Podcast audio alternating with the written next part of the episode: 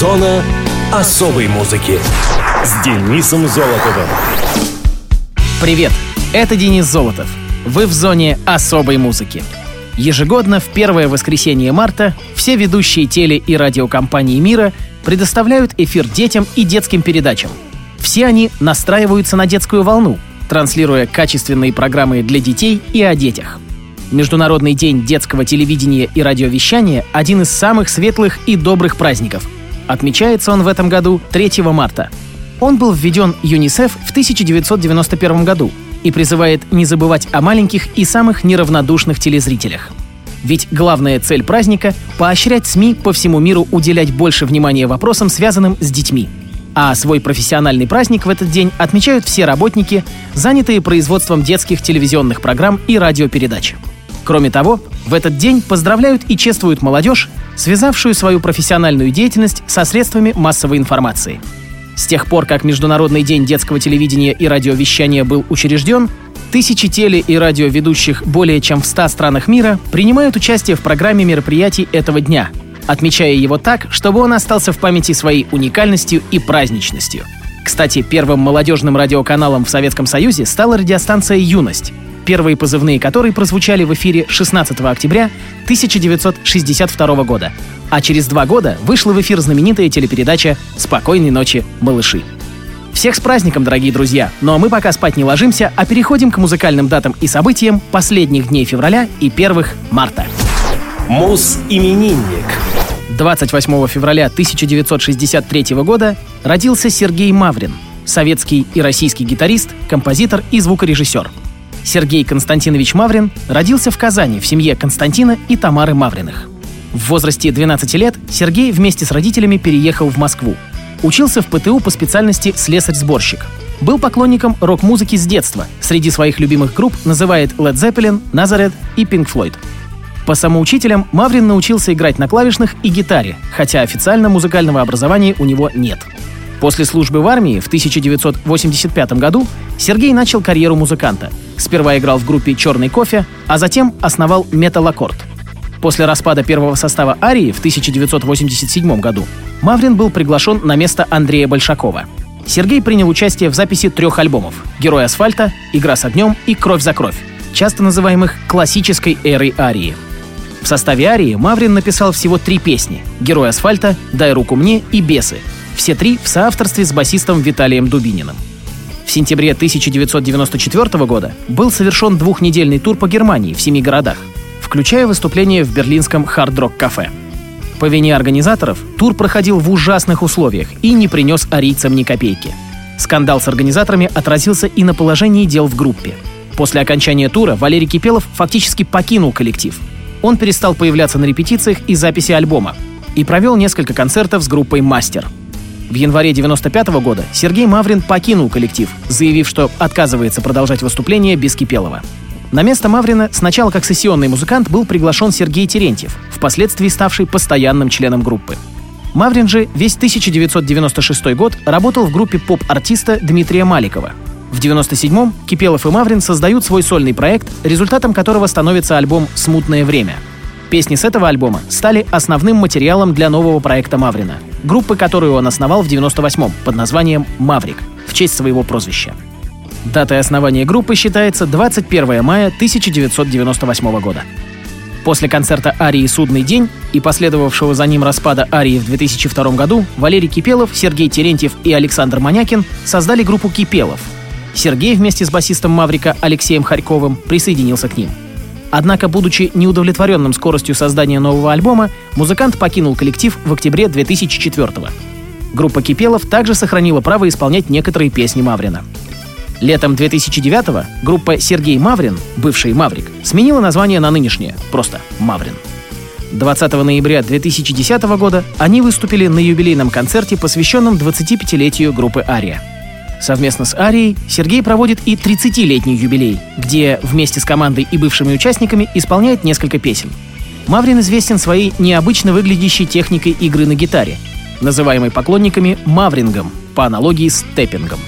Сам Сергей использует другое общепринятое название «тач-стайл» — стиль касания. Сергей женат на Елене Мавриной, детей у них нет. Музыкант участвует в благотворительных акциях поддержки бездомных животных. Также у него есть собственные домашние животные. Сергею Маврину 56 лет, а в зоне особой музыки песня, которая называется «Пока боги спят».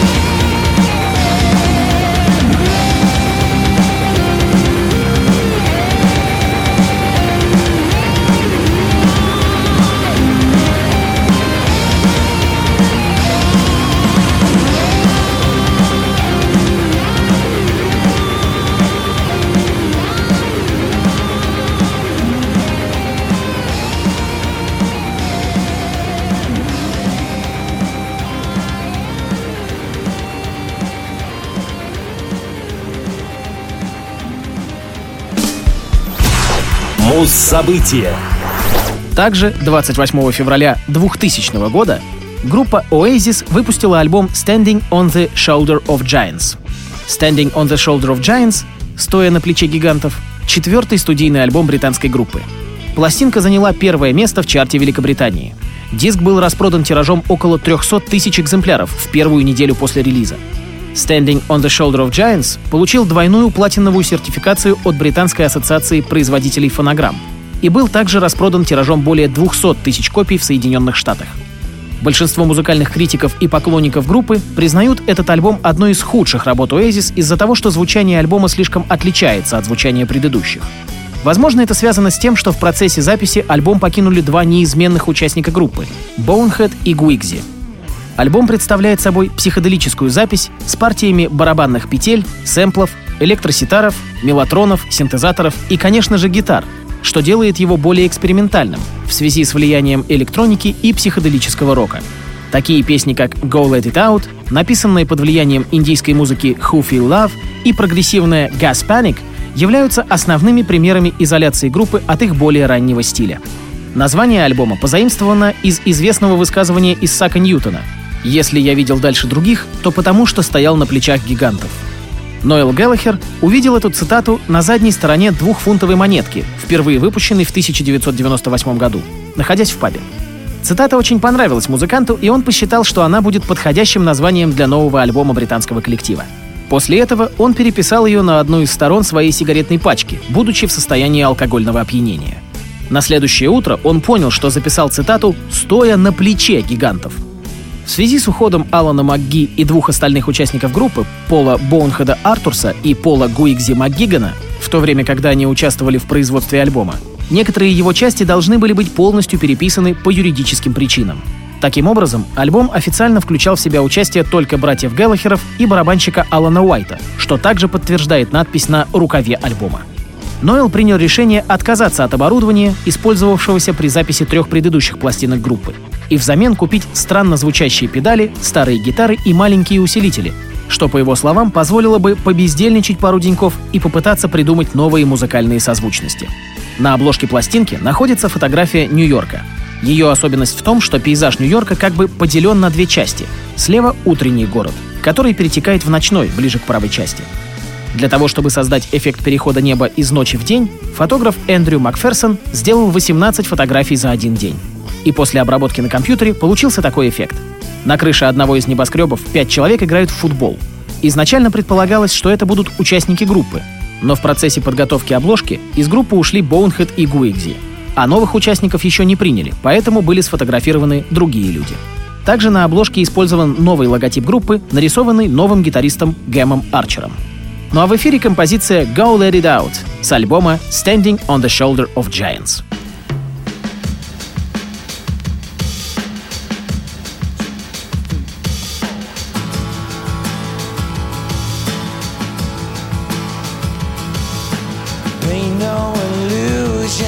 Try to click with what you got.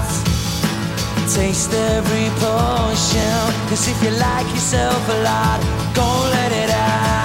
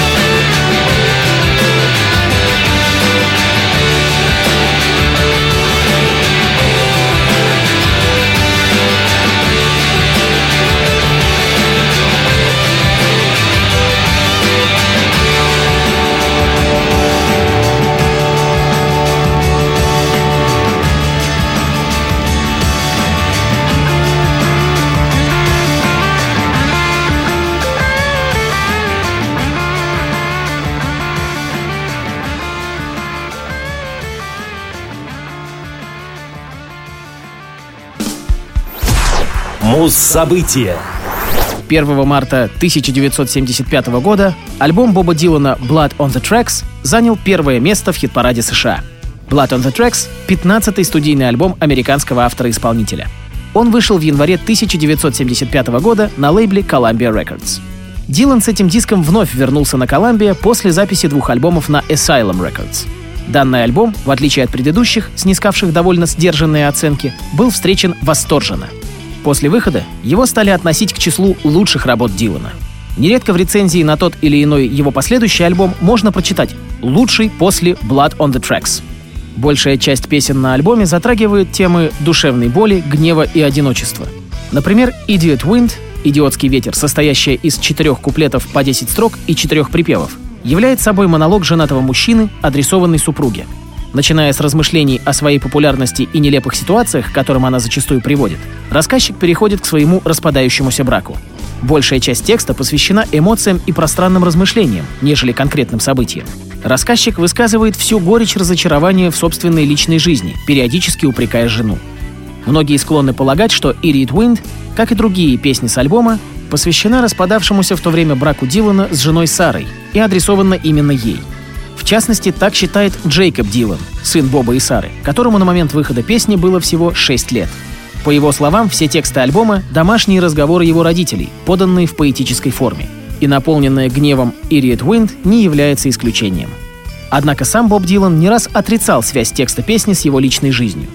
В 1985 году в интервью Биллу Фленнигану певец сказал, что изначально он не планировал эту песню как историю из своей личной жизни и дал довольно пространное пояснение — Написанная летом 1974 года, «Idiot Wind» изначально была записана Диланом в жанре акустической баллады, но позже, по совету своего брата, он перезаписал ее в Миннеаполисе, штат Миннесота, где и был записан основной материал, вошедший на Blood on the Tracks.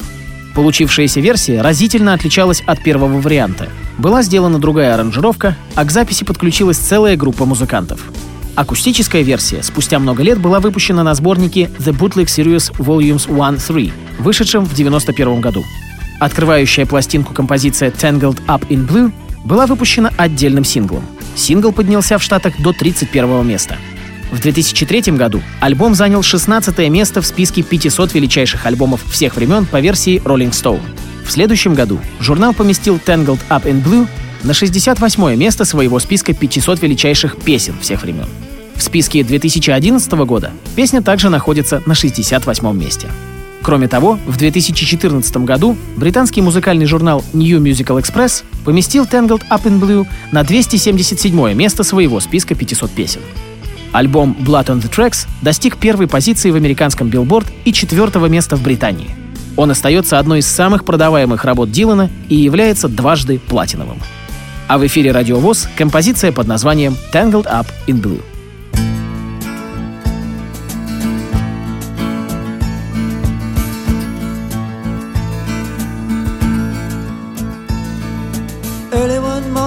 Sun was shining. I was laying in bed Wondering if she'd changed it all If her hair was still red. Her folks, they said our lives together Sure was gonna be rough. They never did like mama's homemade dress. Papa's bankbook wasn't big enough. And I was standing on the side of the road Rain falling on my shoes. Heading out for the east coast Lord knows I paid some dues. Getting through Tangled up in blue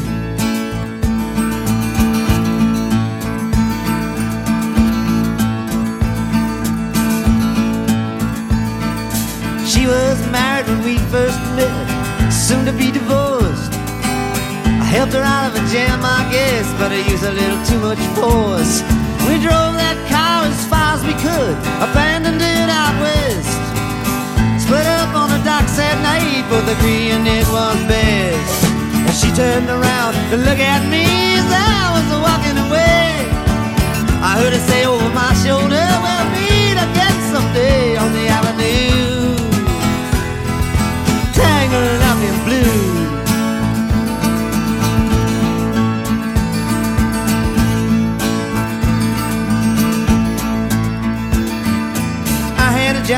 the great North Woods, working as a cook for a spell. But I never did like it all that much, and one day the axe just fell. So I drifted down to New Orleans, so I lucky with a be employed. Working for a while on a fishing boat right outside of Delacroix. But all the while I was alone, the past was close behind. I seen a lot of women, but she never escaped my mind, and I just grew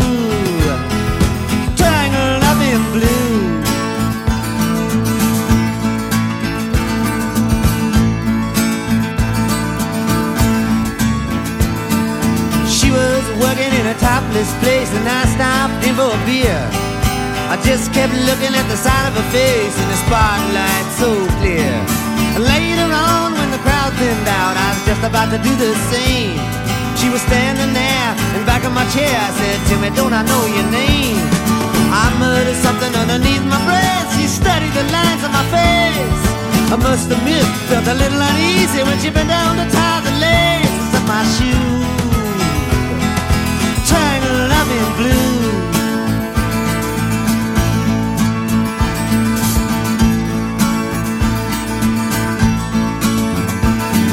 She lit a burner on the stove and offered me a pipe. I thought you'd never say hello, she said. You look like a silent type. Then she opened up a book of poems and handed it to me. Written by an Italian poet from the 13th century. And every one of them words rang true and glowed like burning coal. Pouring off of every page like it was written in my soul. But me to you. Blue.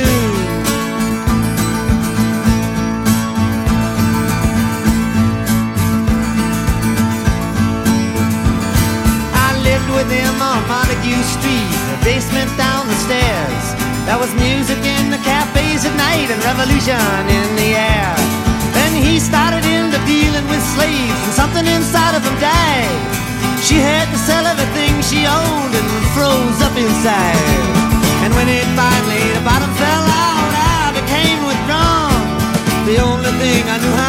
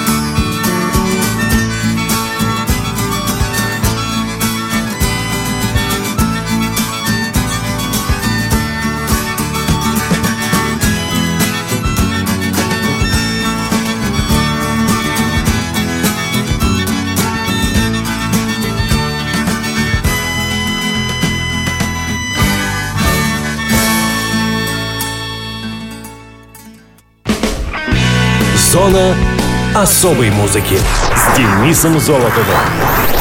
Хочешь услышать о своем любимом исполнителе? Записывай адрес зона дефис музона собака яндекс.ру. А на сегодня все. Пока.